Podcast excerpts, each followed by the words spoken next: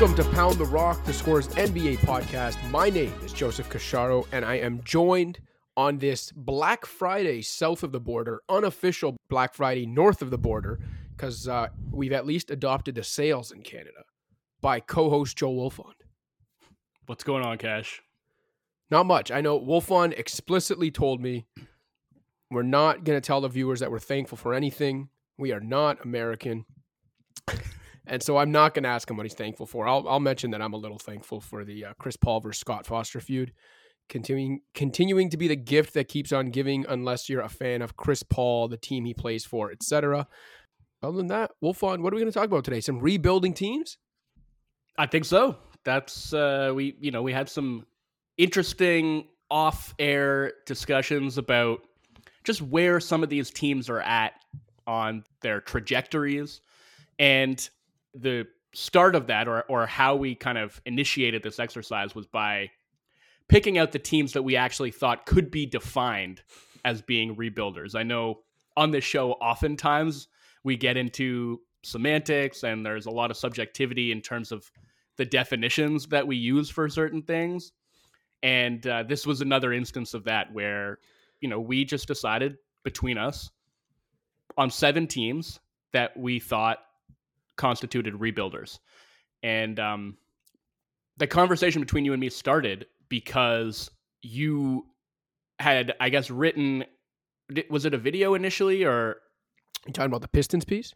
The Pistons piece, yeah. Yeah, so I've got an unfiltered episode coming out today, depending on when people listen to this. It might already be out on the Scores YouTube page, but also wrote about them for an in app feature this week. Obviously, the in app feature is always a little more detailed, have more space for words. But yes, I was covering the Pistons in general this week. So, in the course of writing that piece and that that video script, you had hit me with some pretty dispiriting numbers about the Pistons and their rebuild and how it has not progressed at all in spite of, you know, one of our first episodes of the season, maybe even our first episode of the season. Yeah. We picked them out as a team not necessarily that had impressed us overall, but you spotlighted Jalen Duren, who's been injured, which is part of the struggles that they've had since then. But we spotlighted them as a team that had shown us something. And what I said was, you know, it's been a long time in the wilderness. This rebuild has been ongoing for four ish years. And finally, we're starting to see the fruits of that. And they haven't won a game since then. So why why don't you tell the listeners about the numbers that you uncovered in the course of writing that piece that you've already relayed to me? Okay, so first of all, you mentioned them not winning a game since we talked about Jalen Duren and the generally promising signs from that opening week two and one start. They've lost twelve in a row. This is their third losing streak of eleven plus games over their last forty contests, dating back to February in a 40 game span, they've had three 11 plus game losing streaks. They are 4 and 36 in that time. Detroit's football team, the Lions, who lost on Thanksgiving but are off to a great start nonetheless. The Lions have more wins in the calendar year 2023 than the Pistons do, despite playing 45 less games. And the most dispiriting numbers when it comes to the Pistons, and the one I know you were referring to is that I had brought to your attention that the Pistons over what look, I get that we have, you know, 67 games to go here. I think we can pretty safely say their playoff drought is going to reach 5 years this season, okay? And so you can pretty fairly now compare them to the process era 76ers who went five years without making the playoffs. I know it feels like the Sixers were bad for a really long time, but it, it was five years, which is a long time, but maybe not as long as people remember. Anyway, the Pistons have a worse record in this five year drought than the 76ers did during the process, during that woebegone half decade that much ink was spilled over, you know, about how what they were doing was detrimental to the league, how they weren't even trying to win, how it was a slap in the face to the integrity of the league, to the competitiveness of the league, to the very nature of what sports are supposed to be. Remember, the, the NBA intervened. Thank you. And I put to this, install Correct. Basically, to install Brian Colangelo. They to- or Jerry intervened. Jerry Correct. Colangelo. Yeah. Yeah. They intervene, and, and I put this in the in the in-app feature when the league and the rival owners who were so upset at the fact that the Sixers, the, there was basically a 29 team NBA league with the Sixers being this like ugly stepsister that they couldn't sell tickets against and all this. When the rival owners reportedly urged Adam Silver to do something and eventually put Jerry Colangelo in there to oversee Sam Hinkie and company, the Sixers were in year three of that process and they were 1 in 20. So it was their fourth season of not making the playoffs, but it was their third year of being like really bad, where they had three straight years of like 20 or less wins. The one year they had 10 wins. But anyway, they were 1 in 20 at the time. In the fourth year of being a non playoff team, in the third year of being really, really bad. But here's the catch Joel Embiid had not played a single game yet. Ben Simmons had not even been drafted yet. Once Joel Embiid started playing, which was the fifth and last season of their playoff drought, they went 24 and 50, or sorry, 28 and 54, 24 and 58. I can't remember now exactly which, but they went 13 and 18 with Joel Embiid in the lineup. Like a more respectable looking team. And, you know, maybe you could say, wow, he already had a lot of help. Not really. Go back and look at that team Joel Embiid first debuted on. We're not talking about the team that made the playoffs the next year with Ben Simmons there, and then they got JJ Redick. No, like Robert Covington might have been the second best player on that team. Joel Embiid went 13 and 18 with that otherwise lost 50 plus games.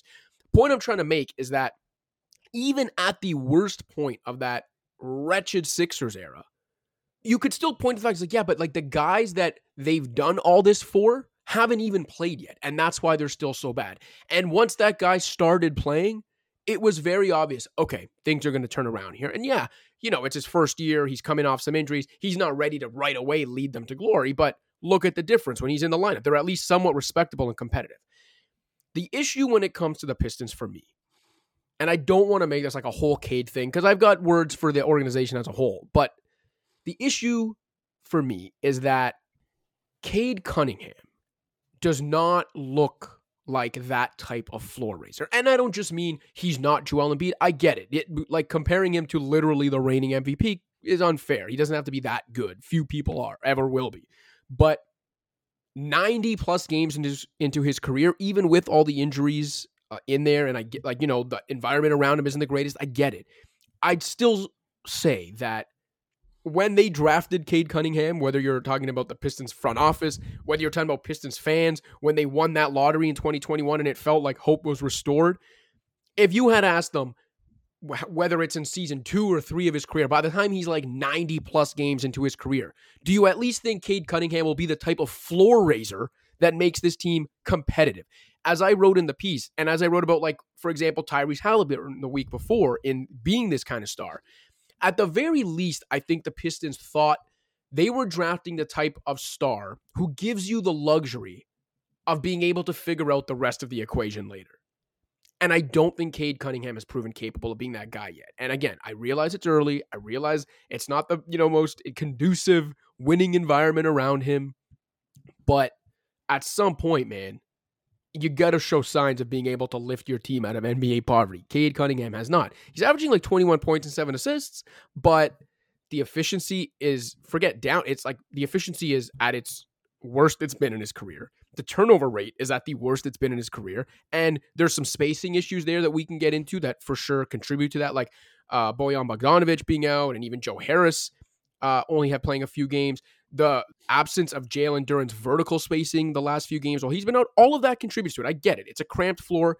It's it's a tough environment for Cade. But watch like one Pistons quarter and you'll see at least one unforced Cade turnover that has nothing to do with a cramped floor. Like he's not the problem, but the fact that he hasn't been able to mitigate some of their other problems or like lift that floor up, like I'm talking about, I think is a real concern for them.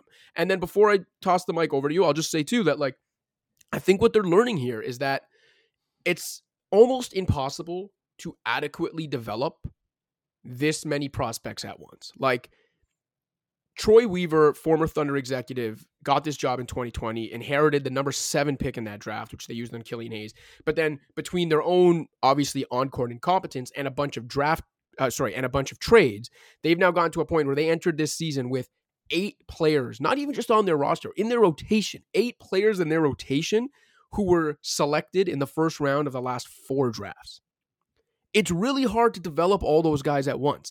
Then, okay, they traded Sadiq Bey, who is a pretty productive youngster who I think is like perfectly suited to being a role player on good teams.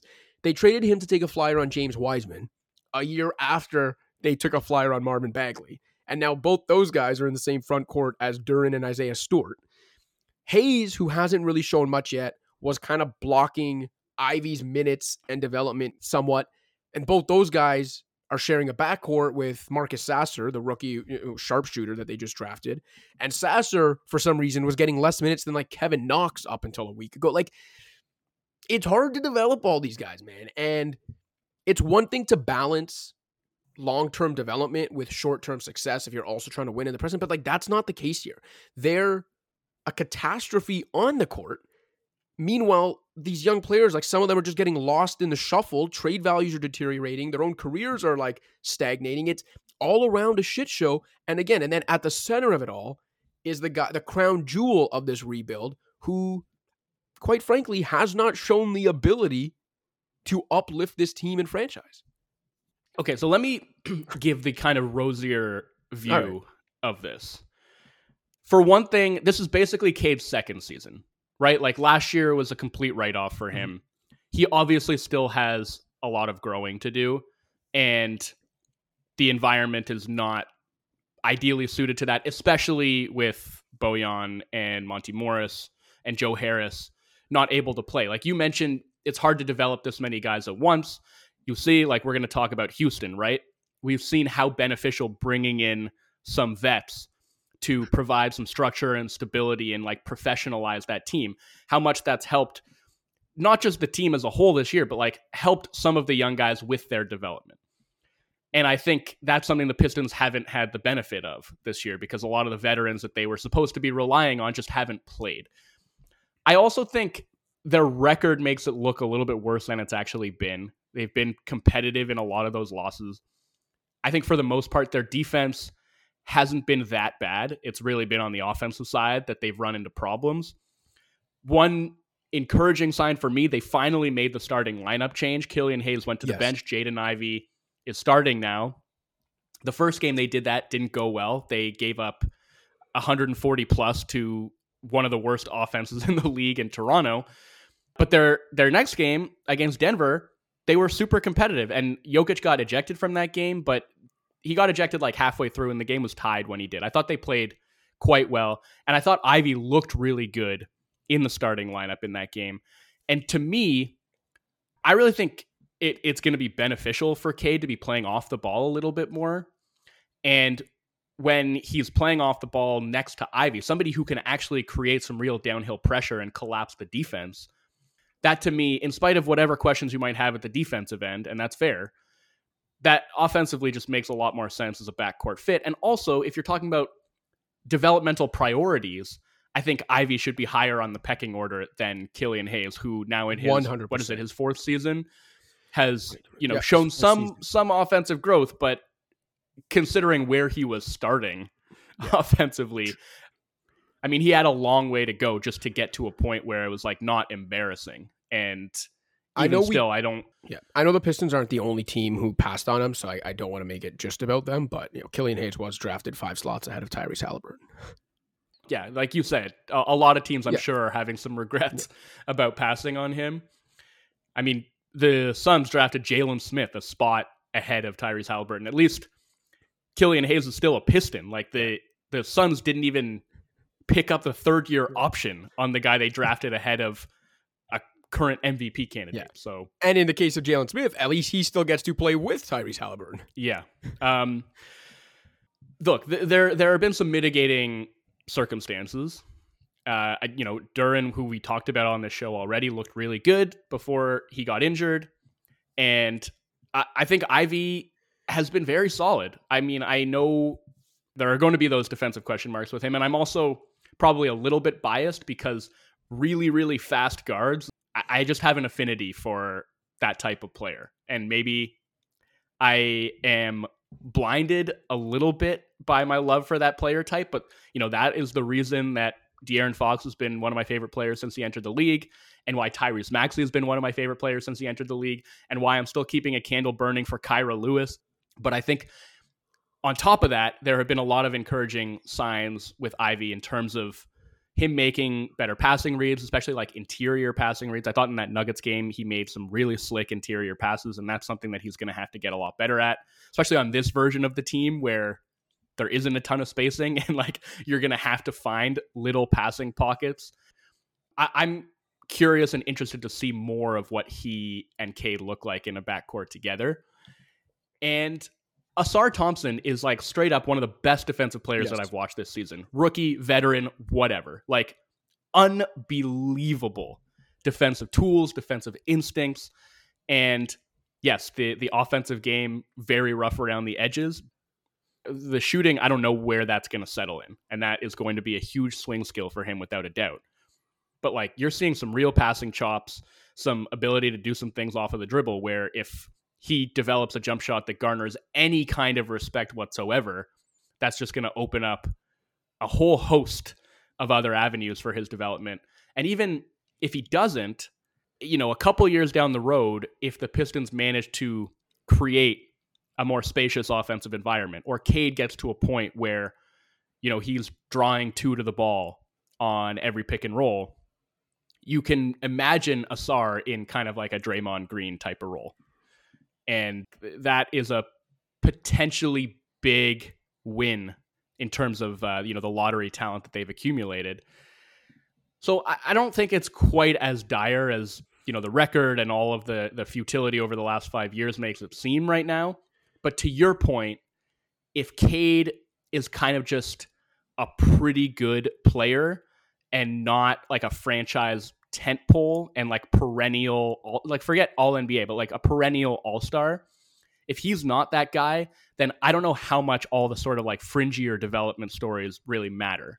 And that's the thing. And like I, I don't want to focus too much on like the true shooting and the lack of efficiency. Like I think that can be eh, situation dependent and also I, I just don't think it always tells the, the whole story. But I do think if you watch him, he struggles to create really good shots for himself. Yeah. And I think that's the the problem I would point to right now. Like the turnovers are what they are. I think he forces some stuff and that does have to do with the lack of spacing he's playing in.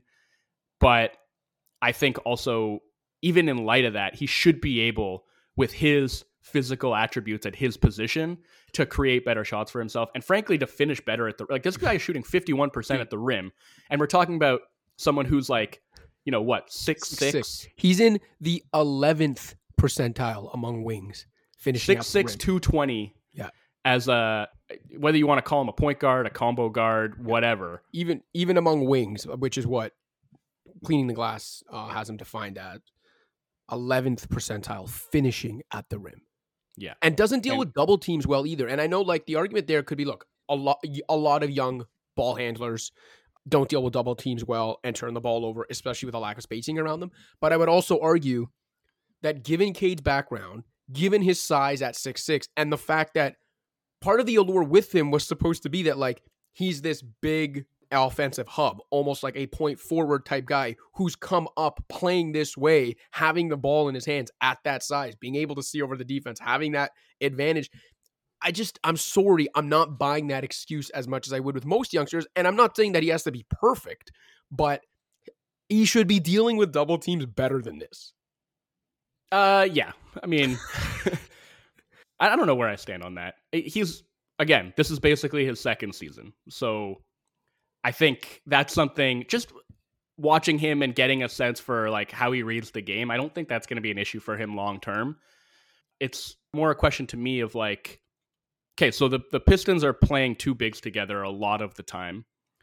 If Bojan is healthy, then because you actually have a big wing who you can slide up to the four, are we seeing that less often? I do think they could stand to play Ausar at the four more mm-hmm. often.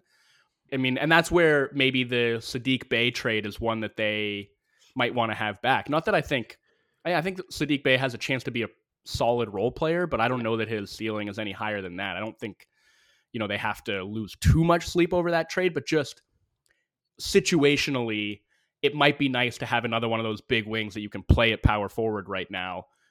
eh, So you don't have to go to the double big look as often as they're going to it currently. And, you know, I don't know. I, I guess another question I have is like, which of those bigs is actually part of the long term plans? Like, is Isaiah Stewart part of the long term plans? I, I think we know Duren's going to be. Yeah.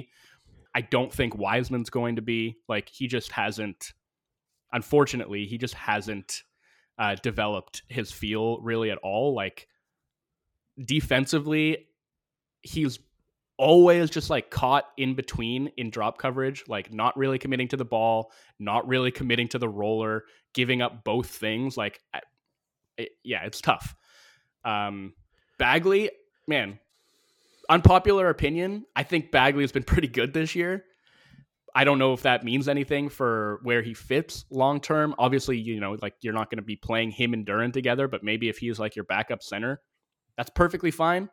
But yeah, I don't know where Stewart fits into that. I just uh, they they've obviously like loaded up on all these young big men projects, and I don't know how all of that shakes out. But I do think there is kind of like a foundation of young talent here that, like it did early this season, could start to look a lot different and a lot better in not too much time. Yeah, and as I said actually in the unfiltered video for YouTube, like don't get it twisted. Like this isn't like Bulls level depressing, you know, where it's like this team going nowhere, stuck in the middle, but uh, you know, with like no upside. Like there's upside here. I don't want to discount that. And it's something I wrote as well. That's like, yeah, like Thompson is like light years ahead of the average rookie defensively. Light years.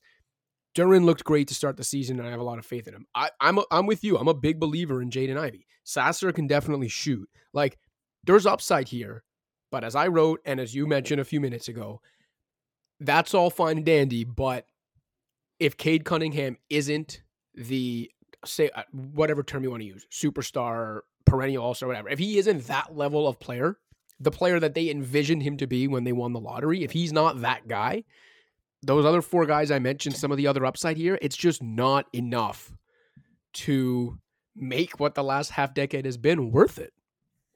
Yeah, and I think the other thing when kind of comparing this to other rebuilds around the league is so yeah, the Pistons are looking at having another top 5 pick in the upcoming draft, which by all accounts is a pretty weak one, but you never know. Another top 5 pick is nothing to sneeze at no matter what the draft class looks like.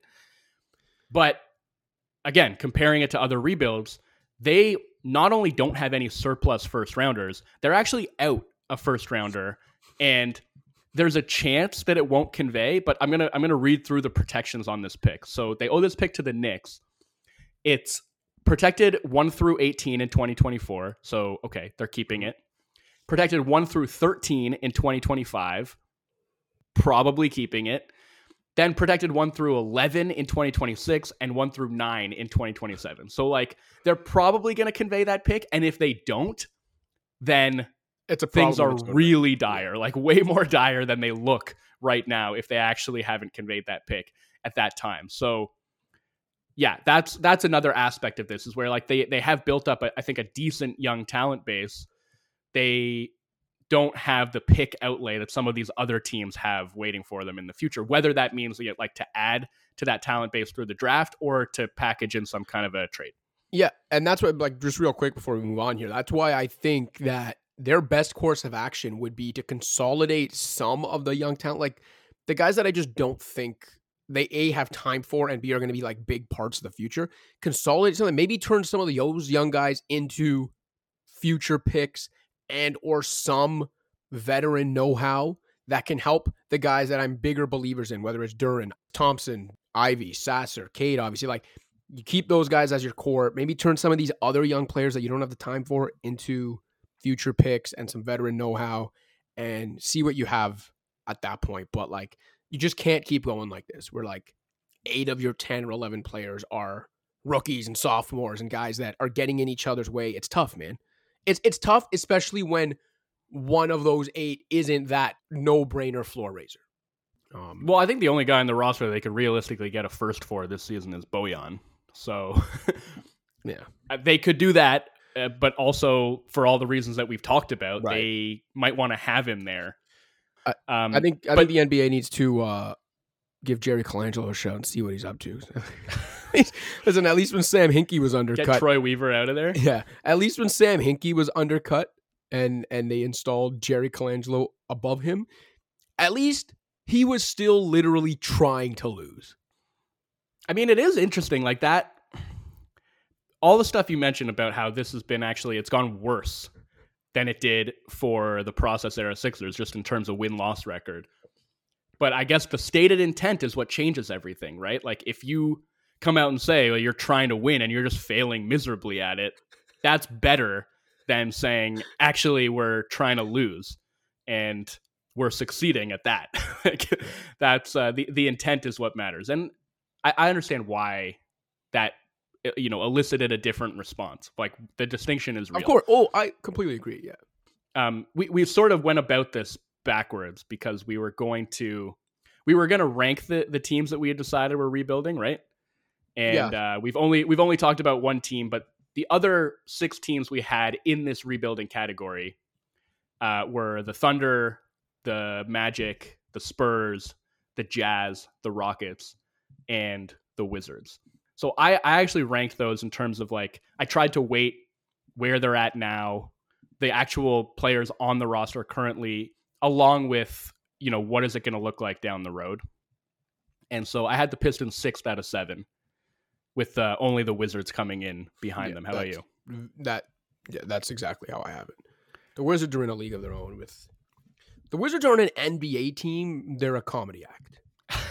and Jordan Poole is the Joker doing the stand-up. ringleader. You know, he's the Joker doing stand up in the Joker. Like it's not even good comedy. It's you laugh. It's good. it's in, good. It's good comedy. It's good Come comedy on. in that you're laughing at how embarrassing and cringe it is.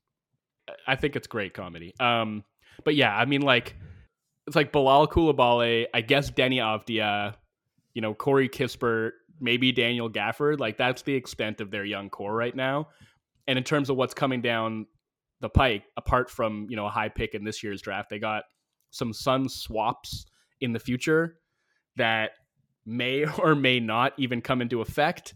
And then they have like a 2030 Warriors first rounder that's protected one through 20. So yeah, uh, maybe they get something for Kuzma this year. Like that's the most sensible course probably for them to take. Kuzma's looked good. Like the last couple weeks, especially, he's uh, turned it up. I mean, again, it's not it's not really going to show in the win loss column, but uh, I think he's been pretty good on the whole. And you know, in the right environment, can still be a really solid like role player contributor to a good team.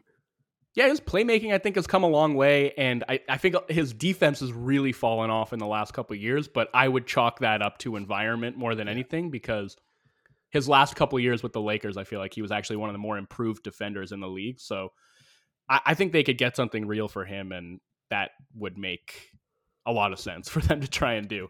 But I, I don't really want to talk too much about the Wizards. I don't have a ton to say about them apart from just that. They came in seventh for me and probably a distant seventh, honestly. Yeah. Okay, so who uh, let's stick uh I went really long on the Pistons, so it's still on you. Go who's who's number five? So I wound up going with the Rockets, and I would have had the Jazz here instead if it hadn't been for the ridiculous pick outlay that they have coming their way in the future. Like, yeah. I just. I didn't want to weight that too heavily because I don't think it's as interesting to talk about. And I'd rather just compare the teams with where they're at right now. And obviously, the Rockets are well ahead of where the Jazz are at. But I, I just think, like, if you look at the, first round picks they have coming to them from both Minnesota and Cleveland, that nudged them ahead of Houston for me. So I had the Rockets fifth. I mean, they've they've been really impressive this year. Like they're seven and six. Their losses have been, for the most part, very competitive losses, apart from you know the opening night beatdown they took at the hands of the Magic, and we'll get to talking about the Magic. But I think, look, fourth in defense. I don't think they're actually quite that good defensively. Their uh, opponents are shooting 23% on corner threes this year. So, like, that's just one thing you can look at and be like, oh, yeah, they're benefiting from some luck there. That's probably going to come down. But the big thing actually for me is they're first in the league in transition defense by like a thousand miles. And there are a couple of different ways that you can uh, look at that or like stats that you can look at to illustrate it. One of them is if you just look at NBA.com fast break points allowed, the Rockets have allowed 6.8. So again, that's the fewest of any team in the league. Number two is the Sacramento Kings, and they've allowed 10.5. Wow. So almost a four point gulf in fast break points allowed. And then if you look at cleaning the glass, and they have a stat called points plus, like basically points added through transition. So if you look at that on the defensive side, the Rockets have allowed opponents to add 0.1 points per 100 possessions per game in transition, which is another way of saying basically they might their opponents might as well just be playing in the half court all the time. There's like a negligible distinction there. That's how good they've been at transition defense. And maybe that's a situation where like there's some screwy tracking data going on there, but I think it mostly matches the eye test. Like they've been really good at getting back and that's just that's just effort. Uh, obviously in terms of like the defensive pieces that they've acquired, that's made a huge difference. Dillon Brooks, Fred Van VanVleet, really shoring them up at the point of attack. And then the guys that they already had in house, right? Like Jae'Sean Tate is a really, really solid and versatile wing defender. Jabari Smith came in kind of with the expectation that that's where he was going to really shine. I think it's starting to show that. And he, to me, has the. I don't know what he's going to be ultimately offensively, but I think the vision for him defensively is to fit into this kind of archetype that I talk about a lot, which is that of the portable rim protector. And I don't think he's going to be a rim protector on the level of a, you know a Jaren Jackson or an Anthony Davis, but a guy who can protect the rim but can also do it 30 feet from the basket. I don't think he's quite there yet, but I think he's showing the kind of lateral agility, you know, at his size to be able to be that type of player. I'd also say he's made strides offensively too. Like, you know, he's far For from sure. a finished product, obviously, on that end, but like it looks way more fluid than it did a year ago when it's, you know, it, it looked kind of clunky and uncomfortable. You know, even even just that has probably been helped by having, you know, the steadiness of a Fred VanVleet. And yeah, there's no doubt this team is like already solid. I think in addition to the audition of Fred and, you know, Dillon Brooks right now looking like an all world shooter in addition to being an all league defender. I also think there's like addition by subtraction here. And obviously, you know, don't want to make light of the reason Kevin Porter Jr. is not with the team, but I do genuinely, from a basketball perspective, that they are better because he's not there. Like, I think there's a steadiness that comes not only from Fred being there, but also from KPJ not being there. I yeah, I mean that's undeniably true. And if you think about just the structure in their offense and how much more organized it looks, making that exchange is a huge part of that. And in terms of unlocking Sengun, and I don't think you know you necessarily needed a veteran point guard like Fred to fully unlock Sengun. Like he's a ridiculous offensive talent, and he gets a lot of his offense kind of on his own, just out of post ups. But I think the two man game between those guys and the way that Fred uh, has been able to sort of unlock him as a roll man, as a short roller, like I, I think that has been definitely very beneficial. And I think it's also, you know, I know Jalen Green hasn't looked great, but I do think in an off ball role, like he he is playing something kind of more akin to the role that is going to be best for him long term. I think he's still sort of figuring out how to exist within that role and still make an impact offensively without kind of like drifting into the background. But I don't know. Yeah, all, all this just looks way further along than it did last season. Yeah, I'd also say um, with respect to Sengun, like I think his deep, like I, he's not a good defender, but I think there's been strides made on that end. Like he was a terrible defensive big early in his career, and at least from like an eye test effort perspective, like how engaged he looked, which look might just simply be that they're playing somewhat meaningful basketball now, but eh, I've seen a difference on that end from him. Yeah, and I think it's a really good indication and example. Like I'm not saying that he individually hasn't improved, but for big men, defensive insulation is so important. Like having better defenders around you can make a monumental difference. And I, I think we're seeing that come to bear as well. And um, just to quickly go back to the Fred point about how that sort of changed the, the, the look and structure of their offense. They were 29th last year in turnover rate, and this year they're fifth. And I know Fred can grate on people, be it fans or teammates, with the way that he maybe dominates the ball sometimes. But his methods are conducive to playing low turnover basketball. Like the Raptors last year had the number one offensive turnover rate in the league, just never turned it over.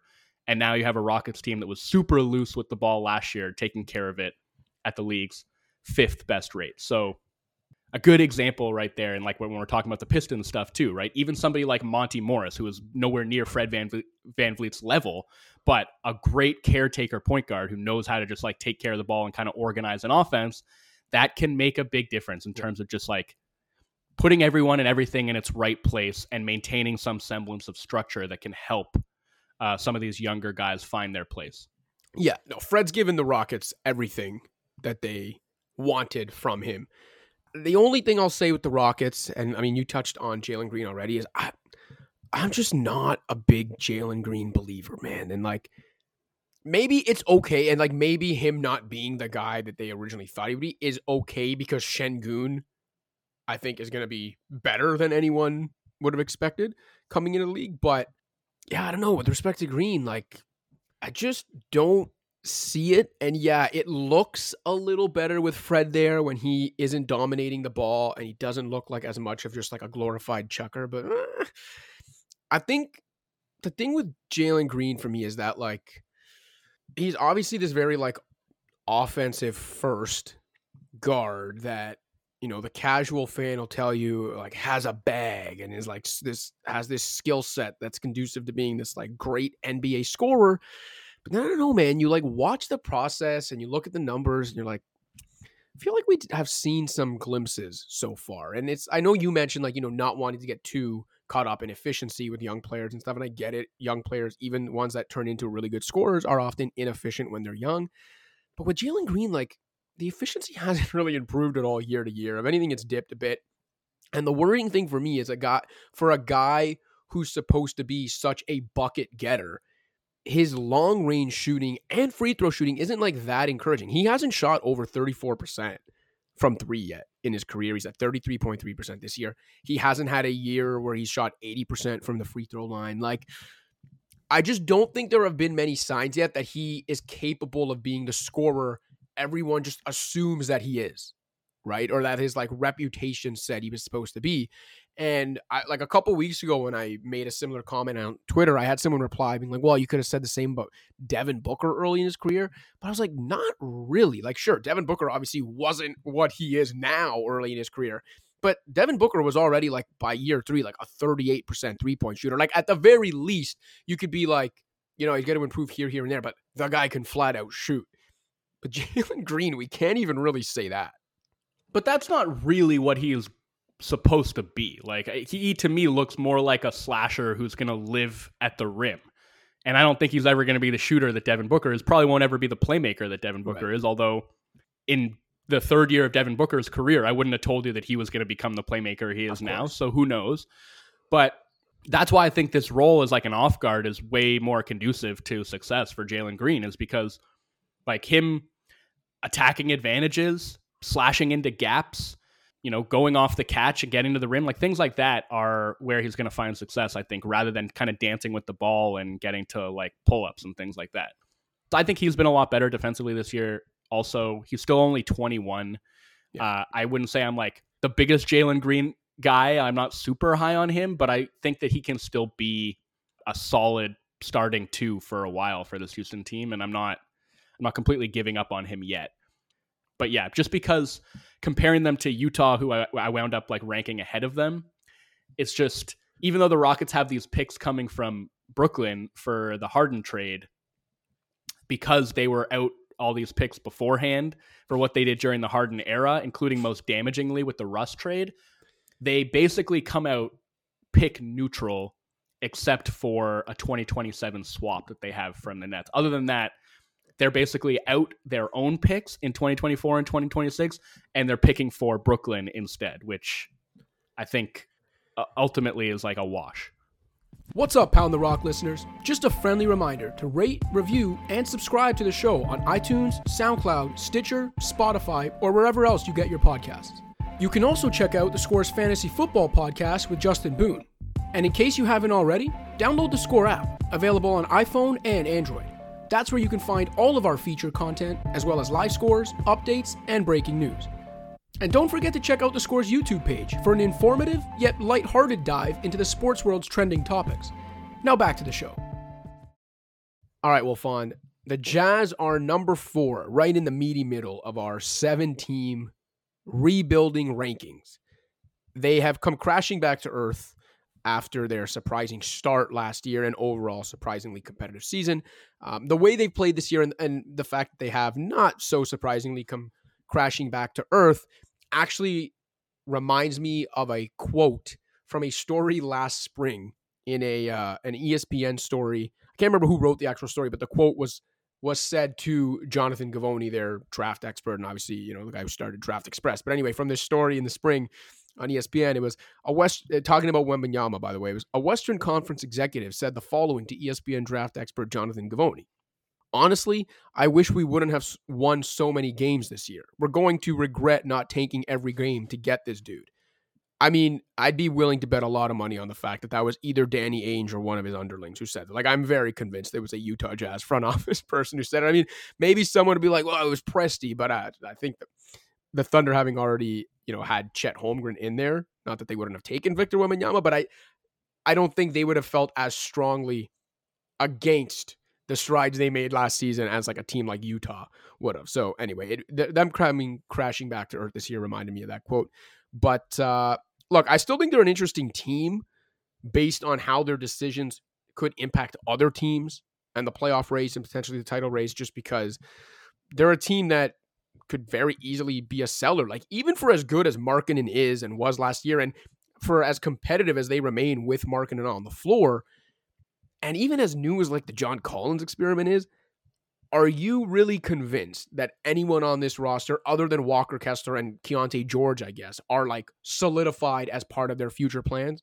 Because I'm not. And and if that's the case, then I think they are a team that are fascinating from a trade season scenario more than they are from what this team is right now when you're talking about projecting them forward. Because I think it's mostly Kessler, probably George, and then everyone else for me is probably on the market and it's more so about like what they do with those picks in the coming years and how they build this thing out around Kessler.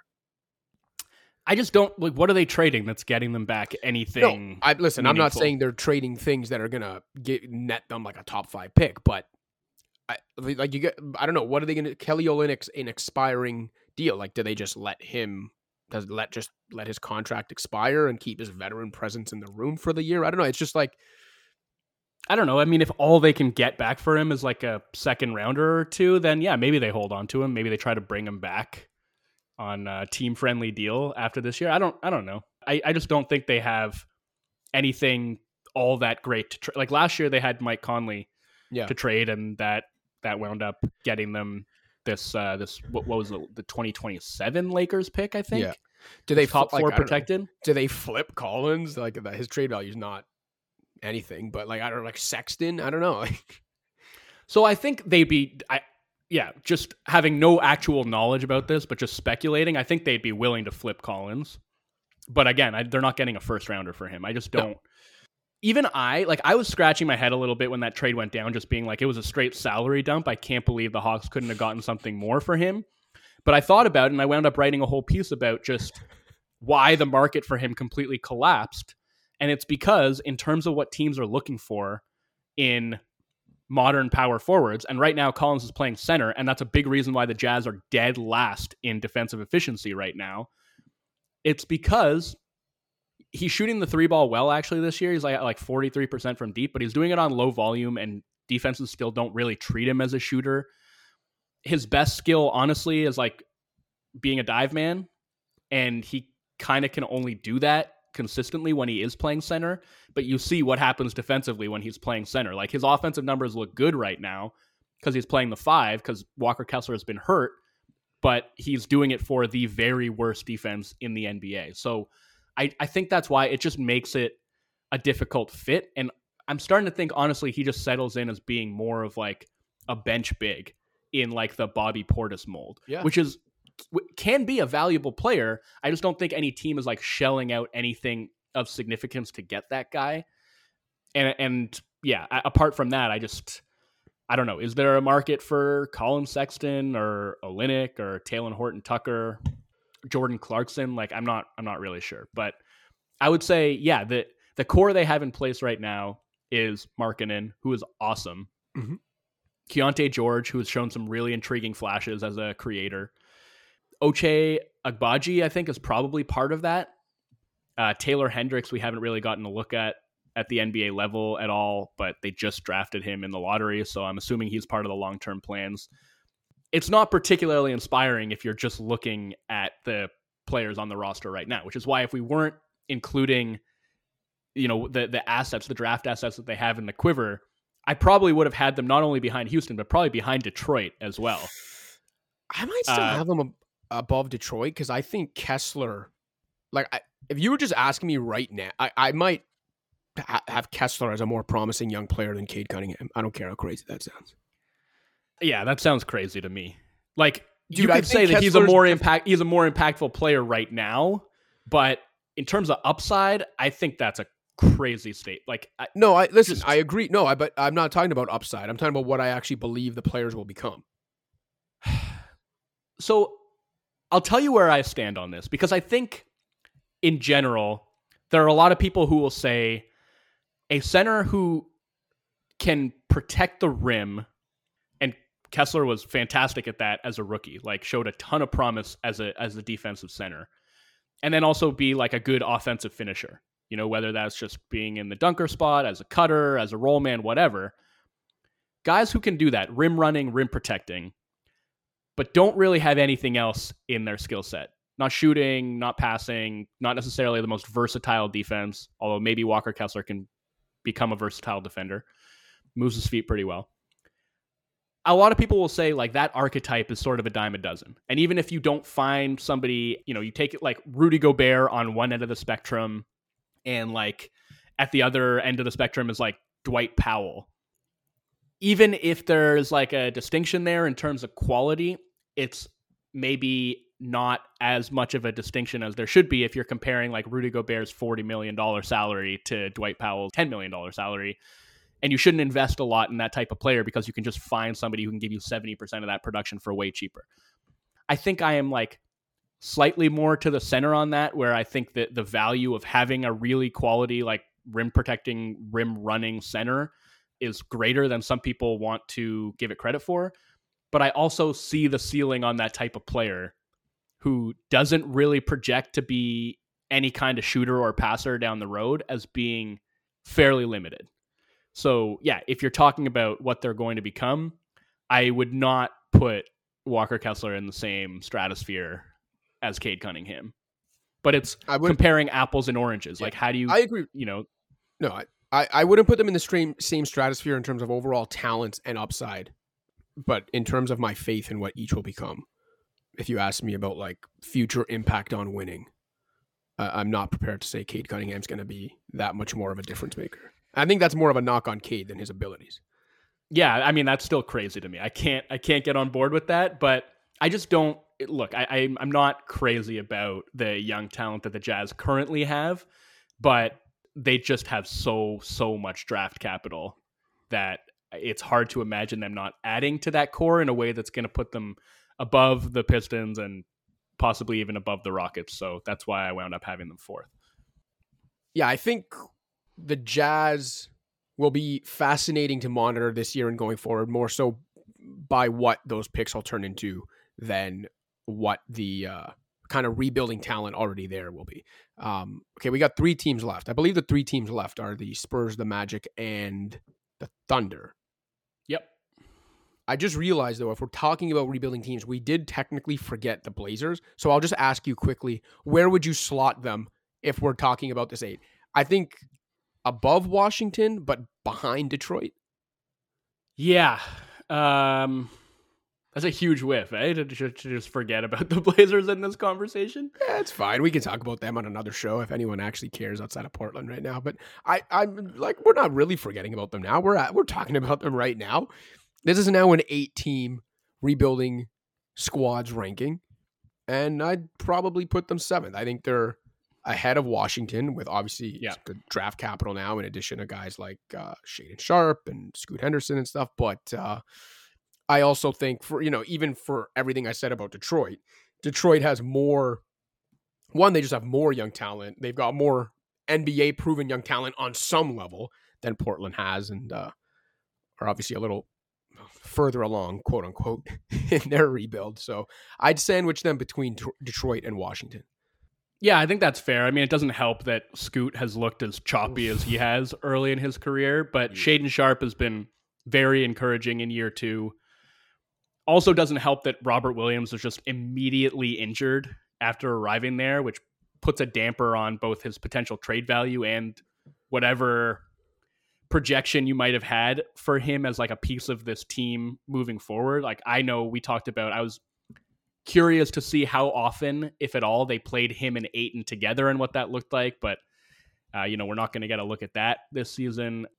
I don't know. I think we we got to give. Maybe that's why we just like didn't include them in the first place. I feel like we just have to give this like a year before we even have a understanding of what the young players on this team are because they are at the earliest possible point Yeah. in their rebuilding cycle.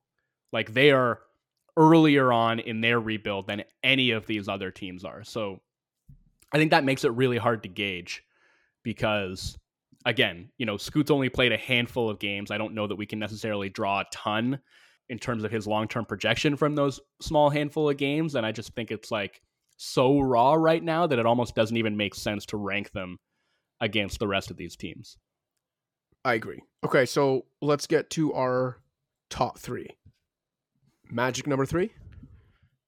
I did. Yeah, I had the Magic number three. Even though they've been way, way better than the Spurs this year, you know, Wemby alone pretty much put the Spurs second for me.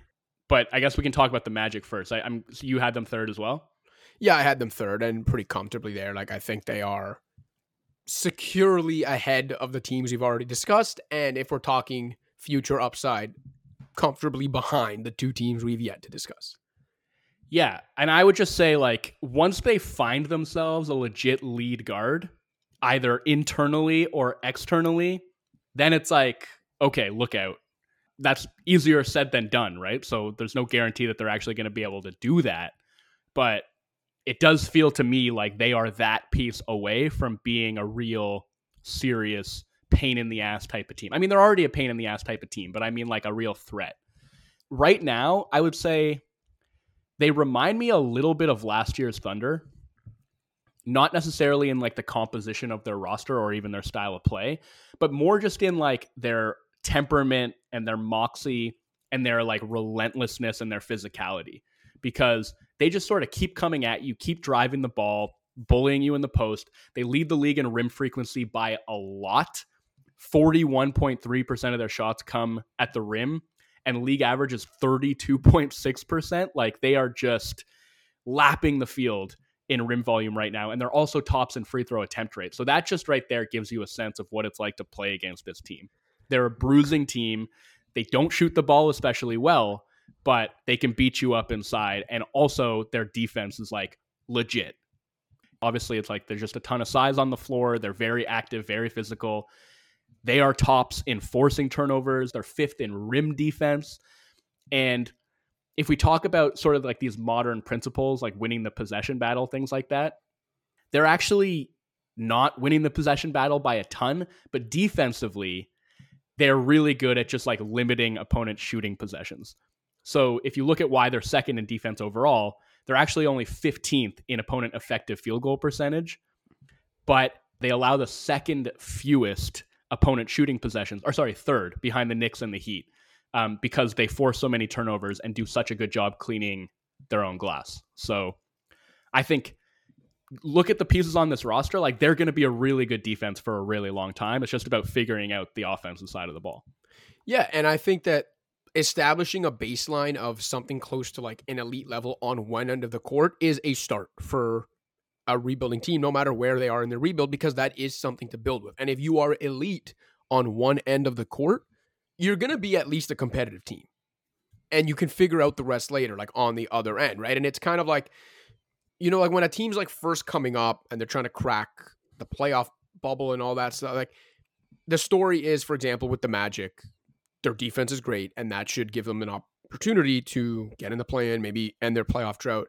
And then after a year or two of not winning in the playoffs, then all of a sudden for the exact same team, the story becomes, well, they got to figure out their offense to like win at the next level. But for where they are right now, this is fine. They're elite on one end of the court. They're figuring it out on the other end. I did laugh when I checked on the uh, Thanksgiving off day some of the advanced metrics around the league and saw that they are 21st in offensive efficiency, which for anyone that listened to our bold predictions episode, one of my quote unquote bold predictions was that the Magic would finish top 20 and it might actually be 20th in offense, which this franchise has not done in more than a decade. I can't remember now if it was 11 years or 12 years or whatever it was, but it was more than a decade. They haven't finished top 20. I was like, this is the year. It might be 20th, but they'll be top 20. They're currently 21st. They're on the doorstep, man. They're right there. They're right there. But uh, no, look, I, th- I think, you know, one thing we talked about too um, when we were on the Raptors show with Will Lou is that they're the inverse of the Pacers right now, right? On the defensive end. But something we both mentioned is that we also have more faith in their offense than the Pacers defense because there are some shot creators here and there's like a path towards something. And they have the type of guys that can create a shot for themselves, make a tough bucket, even from the areas of the court that good defenses want you to shoot from. So I, I, I have some faith in their offense there. Um, they're 10 and 5 right now. And like, to be honest, like Franz hasn't even hit his stride yet this year. Like he's been okay, but he hasn't yeah. been anywhere near as good as he was even last year, or let alone what people thought he could be this year. And I still think he will hit that stride. And when he does, this team can just be even better. So between how good they already are, the baseline they've established on the defensive end, the faith I have in some of the shot creation going forward, and how much better some of these young players can get, uh, there's no reason not to be really encouraged about where this thing is going. And yeah, if it wasn't for a real outlier in OKC and a once in a generation talent kind of propping everything up in San Antonio. This is the type of team that some years would be like the most promising rebuilding team in the league. Yeah. And uh, to your point about Franz, I, I, also think Paolo, like neither of those guys has been quite as good as I expected them to be this season. And maybe yep. that's because my expectations were a little bit too high for those guys. But like, I think they've been good, not great. And the fact that that like they haven't been especially good and the Magic are 10 and 5 anyway and the fact that uh, Wendell Carter Jr. has played 5 games that's really encouraging. And so, you know, like first of all Goga Bitadze has done a really nice job filling in for Carter Jr. I don't know like if he is part of the long-term plans there, but like to just get that guy basically off the scrap heap after he was was he waived by the Pacers, or I don't know even remember how he found his way to Orlando, but I don't think they gave anything up to get him. And he has continued to hold down the fort defensively. Like he's nowhere on the level of, of Carter offensively, but defensively he's been excellent. And man, Jalen Suggs, holy moly, just an unbelievable physical, strong handed defensive perimeter player who is bringing a ridiculous level of energy and activity at that end every single night and starting to figure out some things offensively too, I think. Yeah, he's a dog, and I mean that in the most complimentary way possible. I think that term gets thrown around a lot in in sports, where you like watch a guy have a great effort two nights in a row and you give it to him. But no, like yeah, Jalen Suggs legitimately is a competitive dog, and I think that's always a good place to start from. I mean, especially on the defensive yeah. end, but in general, like that's so. Uh, uh, yeah, let me ask you actually, because I would say, based on what I've seen from him this season, that I would put Suggs, you know, obviously not on the same tier, but like with Franz and Paolo as part of the core, like the young core for the Magic moving forward. Who else are you putting in that group right now? Yeah, I no, I I think that's uh, like, would you put Mo, who I think is like a solid player, but I'm not like. I wouldn't put him as part of the core. He's been good. Yeah. I think Anthony Black is one, yeah. Like, I mean, he's played you know a month in the league, but he's looked pretty good. Man, he's again defensively. Yeah, Um, like his size at his position is just ridiculous, and he's a good decision maker. I think offensively, despite the fact that the lack of shooting right now is going to be an impediment to that, and especially when you plop him into an environment with without a ton of shooting around him, uh, that makes it difficult. But you know, he's kind of able to like get in the post and see over the defense and make good passes and good reads. And I, I really like what I've seen from him defensively. So I would maybe put him in that group. I, I don't know if Jonathan Isaac's part of that group, and like right now he's on a whether he's on a minutes restriction or they just feel like playing him, you know, 15 minutes a game is what's best for the team. This dude about- is averaging 6.2 stocks per 36 yeah. minutes. 2.6 steals and 3.6 blocks per 36. His defense is as ridiculous as it was before he suffered all these injuries, which is to say, very ridiculous. I don't know where he fits into this at all, but like that's that's what's going to be interesting is like seeing which of these talented but flawed young players kind of wind up uh, actually being part of the next great Magic team. And I think similar to like with Detroit, where they have all these big man projects and you don't know which of them are going to stick. I feel the same way about Orlando's guards. You know, like between Cole Suggs, Cole Anthony, who I really like as a player, just because he competes his ass off at both ends. Um, Fultz, I don't, I don't know how that shakes out. What do you think? Like, wh- which of those guards sticks around? Well, listen, Cole Anthony literally just got the new, like the new team friendly ish extension that I think runs through 26, if I'm not mistaken. And I think gives them some offensive creation from the guard position that really helps unclog their offense. And I think whether you're talking short term right now, if they're trying to do something this season or as they build this thing out, I think that is important. So I might lean Anthony right now, just contractually and skill wise. But, you know, Fultz has given them some good stuff and is like really developed into a solid enough player in his time in Orlando.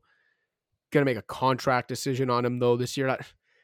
I would say, due to a variety of factors, I would probably slot Anthony ahead of Fultz on there. Yeah, I mean they they've got a lot of guys here, like you know Jett Howard here. I haven't really watched him yet. I mean, there's there's a lot of young guys here, but unlike in the Pistons case, it's you know, a lot of young talent that is actually progressing and starting to coalesce into a winning team.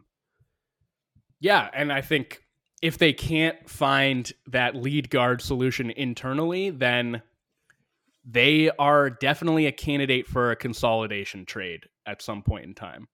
They don't have the surplus draft assets, but they have, I think, the player or prospect equity that could maybe get them in some conversations for the lead guard of the future. So and and they've been like linked to those types of players. Like they were linked to Fred Van VanVleet, right? For yeah. obvious reasons. Like they need they need some shooting at the guard position and um you know, even somebody like Fred who's like a sub all-star at this point, I think could really make a difference for a backcourt that needs somebody like that. You know, it doesn't have to be a superstar type of player necessarily that's getting them to that next level. It could just be somebody like a VanVleet who suddenly comes in and makes all of the other pieces make a whole lot more sense. All right. A team that might not make a lot of sense right now, but has the franchise tent pole that, you know, as I mentioned with, like, for example, like, not sure Cade Cunningham is this, the type of franchise tent pole where you can just plug them in and figure out the rest later. And that's the Spurs, who, from a win loss perspective, are still not great probably a little behind where some people thought they could be this year in terms of like immediately getting back into the thick of things, maybe in the play on play in race. But again, this is a feeling out year for them. I think figuring out who and what fits around Victor Wembanyama, letting him spread his wings a little bit. In terms of like just early thoughts on what Wemby's looked like through a month of his NBA career, I think the offense is maybe more of a work in progress than I thought it would be to start. A lot of turnover issues, which are common for young players who get, especially young players who get thrown into the fire immediately as a high usage primary offensive guy. Like Wemby has a 30 plus usage rate. Defensively, I mean, we see the obvious ability and the glimpses of what should be one of the best defensive players in the league for a long time, but we also see, you know, stretches of youthfulness where he is maybe a little over eager when it comes to trying to make a play and compromising his team's defense a bit. Again, a little easier to do that when you're as big as he is and, and you can make up for it in other ways. But they're still a train wreck defensively. They're a train wreck on both yeah. ends. They have by far the worst net rating in the league. Uh, your overall thoughts or impressions on wh- where the Spurs are now, what Wemby's looked like to you through a month, and also where they're going. Like, does any of this really matter outside of Wemby? Yeah, I mean, it does because they're trying to figure out which of these pieces are going to work around Wemby and who's going to be here in the future. So I think it matters. I don't know how much to actually take away from it, but I do think, you know, look, there there are some areas offensively that Wemby obviously needs to polish up, but I think a lot of his struggles do come down to the offensive environment where especially when they're trying to do the point Sochan thing, they're just aren't other guys on the floor who are capable of delivering him the ball. I think they they could do more to try and like get him the ball on the move, get him stuff going to the rim rather than it's like a few too many mid post ISOs for me and they almost always just wind up turning into like step back 18 footers that he's not hitting at a particularly high clip right now. But part of the problem too is like okay, it's one thing when he's playing the 4 next to Collins and like the opposing team is obviously going to stick their center on Collins and they're going to stick like a power forward or a big wing on Wemby. And I think he's struggling with that a little bit right now because he can shoot over those guys. But right now, that feels almost like the only thing that he can do. Like he's not really able to drive around those guys. And like because of the, the higher center of gravity, it's just like hard for him to actually move them to get himself closer to the basket when he's matched up against centers, it looks completely different. You know, there's like there's a bunch of plays that are stuck in my head, but one play that is like seared into my brain is from that that breakout game against Phoenix where he caught the ball on the block against Drew Eubanks, spun baseline to get away from him, and Eubanks actually like did a pretty good job of staying with him to the point that Wemby was kind of like pinned on the baseline under the basket, and he jumped. I'm telling you, from outside of the paint and finished a reverse layup on the other side of the basket. Those are the kind of things that he can do that just make you say, okay, like eventually this guy's going to be completely unstoppable. But right now, whether it's because he's on the floor with Collins or even when he's playing the five and Collins is on the bench, if Sochan's out there, usually teams are sticking their centers on Sochan and still putting a wing on Wemby. So I think figuring out how to deal with those cross matches is going to be a big part of it, you know, without just like trying to shoot over them every time. Maybe he gets to a point where he's such a good shooter that that no longer becomes a viable proposition. But right now, it's very viable proposition for the defense, and they're going to keep doing it until he proves that they can't anymore. And then you mentioned about like him sort of like trying to make these spectacular plays defensively. I, I would like to see him tone some of that down. Like there are there are a few times where there's literally somebody like covering the ball in, in position to like contest a shot. And he's like, no joke, 15 feet away. And he's lunging for like a no hope contest. I understand he's got a crazy enough wingspan that he can jump from that far away and still like he's not going to block the shot but maybe still impact it a little bit but when he does that he's just conceding rebounding position. Like he does that entirely too much for my liking right now. But that'll that'll come with time. Like there's nothing that I've looked at and been like, "Oh, that feels like a red flag for what he's yeah. going to be in the future." Defensively, he's still a, a massive rim deterrent. Like guys are just like spooked to attack when he's anywhere in the vicinity, and when he's zoning up the weak side, it's like the amount of space that he can cover while doing that is just absurd. So I, am not worried about that at all. In terms of like the the surrounding pieces, I don't know. What is there? You know, like who's going to be here? Like Vassell, well, probably. They just gave Vassell that deal. I mean, obviously, he got that big extension. That's no guarantee that exactly. I was going to say, obviously, that piece, doesn't mean but... that it's the same thing. Like when we were talking about the Magic, like Cole Anthony just getting that new deal doesn't mean he's for sure part of the. Yeah, uh, you know, Vassell got a much bigger deal than right. Cole Anthony. But... Yeah, it's not a team friendly deal. It's the you know, um, Calvin. Well, I mean, Johnson. it could be. Like I, I, I think Vassell can and probably will be a good complementary piece long term. Like his shooting has already come a very long way. He's only 23. He's got defensive upside. So I think as like ultimately what you want to be like a tertiary piece there, he makes sense. It seems like they're invested in Sochan being part of this and they're trying to figure out what he can do. I, I have no clue what he is. Like I just I, I don't know how to judge because of the role that they're playing him in, because I don't think he's quite lived up to his billing defensively yet, and because offensively, what's being asked of him is not something he's really done before and not something he looks capable of right now. But they're using this as a year to experiment, and so you know we'll see. Yeah. And I think that's fine that they are using like that's what I was saying, that they are using this as an experiment year. Yeah, I think it's fine. I also I don't know. I would like to see them maybe scale back on the experimentation a little bit just to see like you know, what does this actually look like? I, I don't know. I think building out that sample would be beneficial too.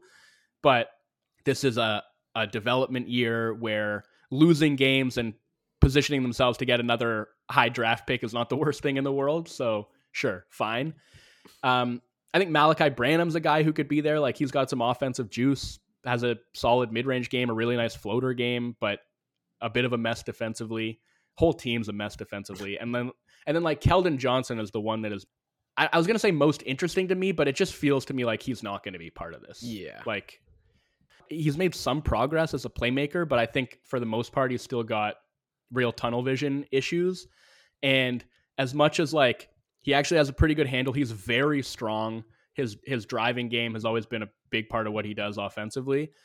The lack of progress defensively has been really frustrating for me. Like he just doesn't have great footwork and he's not really laterally explosive in the way that he is vertically explosive. He doesn't have good help instincts. And he just hasn't progressed in that area basically since he entered the league and that's where I'm like, I maybe this is just a change of scenery guy. Like I don't know that he makes sense as a long term piece. So he's got this that declining. Con- sorry, he's got that um, declining contract structure too, where it's like 19 million next year, but the two years after that are like 17, 5, 17. So pretty movable contract, especially in this. I, yeah, he he makes all kinds of sense to me as like a trade piece. You know, yeah. I guess my point is like they're second for me because Wemby looks like a transformational talent. And they do have some spicy surplus draft assets stowed away. Uh, they're probably going to get the Raps first rounder this year. Uh, then they get the Hawks first rounder in 2025. They have a Hornets pick that's lottery protected the next two years and then uh, converts to two seconds. So maybe that's just two seconds. Probably it's just two seconds. But then they're they're going to get a Bulls first probably at some point. Although there's some protections on that, and like at this rate, maybe they won't. um, and then another Hawks pick in 2027, uh, a Celtics swap in 2028, an unprotected Mavs swap in 2030. All of those are going to help, I think, build this out around Wemby in the future. But right now, I think it's hard to see what is this even going to look like three, four, five years down the road. I have no idea. Yeah, me neither. I do know that Gregg Popovich should uh, let paying fans boo or not boo if they want to going forward as this rebuild continues. All right, you want to talk Thunder? Uh, do we have? I mean, like, they, look, I think they're a no-brainer number one here. I didn't really plan to talk about them too much because we've talked about no, them a bunch on this show already. But I'll just say, I mean, they're to me like a fringe contender right now. They're eleven and four. They are top 10 on both sides of the ball, like close to being top five on both sides of the ball. It's absolutely ridiculous. With a player who's been, after being all NBA first team last season, has looked like a number two or three player in the league to start this season. Like he's been, yeah, man, insane, as unstoppable as ever as a one-on-one scorer. But I think he's gotten better as a playmaker, and he's really leveling up on defense. Like, I actually think his big leap defensively came last year, but he's been even better than that this year to the point that like I, I think he's genuinely been all defense caliber so far. And he's 25 years old. Like this is a dude you can build a championship team around. Right. And the Thunder are on that track. You know, the the stuff that's going on with Josh Giddey right now, credibly accused of statutory rape, like something that needs to be taken extremely seriously. And even if Josh Giddey never plays another game for the Thunder, even if they just cut him today and get nothing in return, which you know I'm cynical enough to know is not going to happen, but even if it did, this is still the team with the brightest future in the league by far. Chet Holmgren, 21 years old, and oh my God, the offensive polish on that kid already and the defensive impact that he's making already. It is scary to think about how good he can be. Jalen Williams, 22. Cason Wallace is 20, and he's looked awesome so far. Isaiah Joe, like, I don't know, Dude. he's 24. Like, he it didn't look like he was going to be a core piece, but he might be. Like, he's one of the best movement shooters in the league, and he can really defend. And they've got a billion first round picks in the quiver. Like, it's. uh Yeah, they are very much looking the part of their record right now, which is an 11-4, but like you mentioned, almost you know top five marks on both ends of the court, a path to being elite on both ends of the court. They have a guy who is already an All NBA first teamer at 25 years old and looks like a you know at this point almost like a perennial MVP candidate, and they have a rookie who, in his own right, could be a generational prospect. And that's before talking about all the draft capital or Jalen Williams. Like it's there's so much here, it's ridiculous, and they're already yeah. really damn good. Poku's still 21. Let's go. Let's go. No, he's not. He's like, is he actually? No, he's not. 21. He is 21. Yeah. Jesus Christ. Yeah.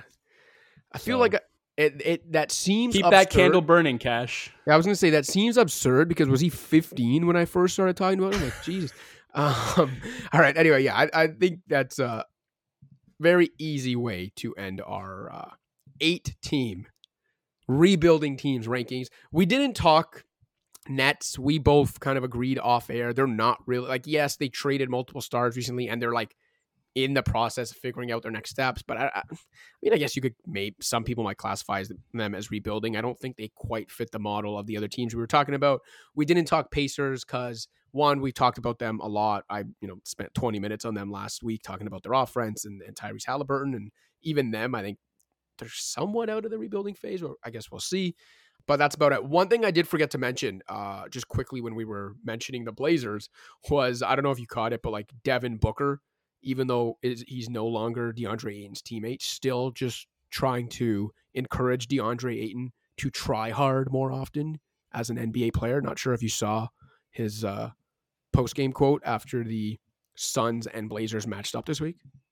I didn't watch the game, but I saw what Booker said. And look, I from what I've watched of Portland this year, I know like the issues with Ayton have been not only have they persisted, but some of them have been exacerbated, just like the shying away from contact and like his free throw rate has gotten to absolutely comical levels. Um let me pull this up right now actually because it's truly insane how few how, how few free throws he shot this year. He has taken nine free throws in 14 games. And his usage rate is the lowest of his career. Like any notion that he was going to go to this rebuilding team and put up like 20 and 10 because there was nobody else to take all these shots has been, you know, we've been quickly disabused of that notion. But I should think his effort level on most nights has been pretty solid, or most nights that I've watched him, in terms of like his defensive effort and what he's done as a rebounder for a team that could conceivably be a complete train wreck defensively has actually been closer to middle of the pack on defense. And I think he's a big part of that. So I would just like, you know, I know there's a ton of Ayton hate out there and he's an easy guy to rip on, but I'm going to go in the other direction. And Joe Wolfson said, DeAndre Ayton, you are correct when you say that you are dominating. Um, all right. I look, we've gone even for us, this is a long one. I think we can save a fan shout out for the next episode. I do real quick want to mention because I don't want anyone to take it the wrong way. Like when I made that kind of pop joke a few minutes ago, I don't believe that just being a paying customer, by the way, gives you a right to say whatever you want to professional athletes because they're professional athletes. There's still obviously a modicum of respect that has to be in there, and there's a line that you should never cross. I'm just saying in this case, when it was literally just fans booing a guy that used to play for them and left in you know contentious circumstances like i think that's fine. I don't think we have to get on our high horse about booing now greg popovich. Come on. That's all i wanted to say so that that my words aren't misconstrued there but uh other than that wolfson unless you have anything else to say. No sir. We will get out of here. I will say goodbye to wolfson and goodbye to our listeners until next week. I'm joseph Casciaro. pound the rock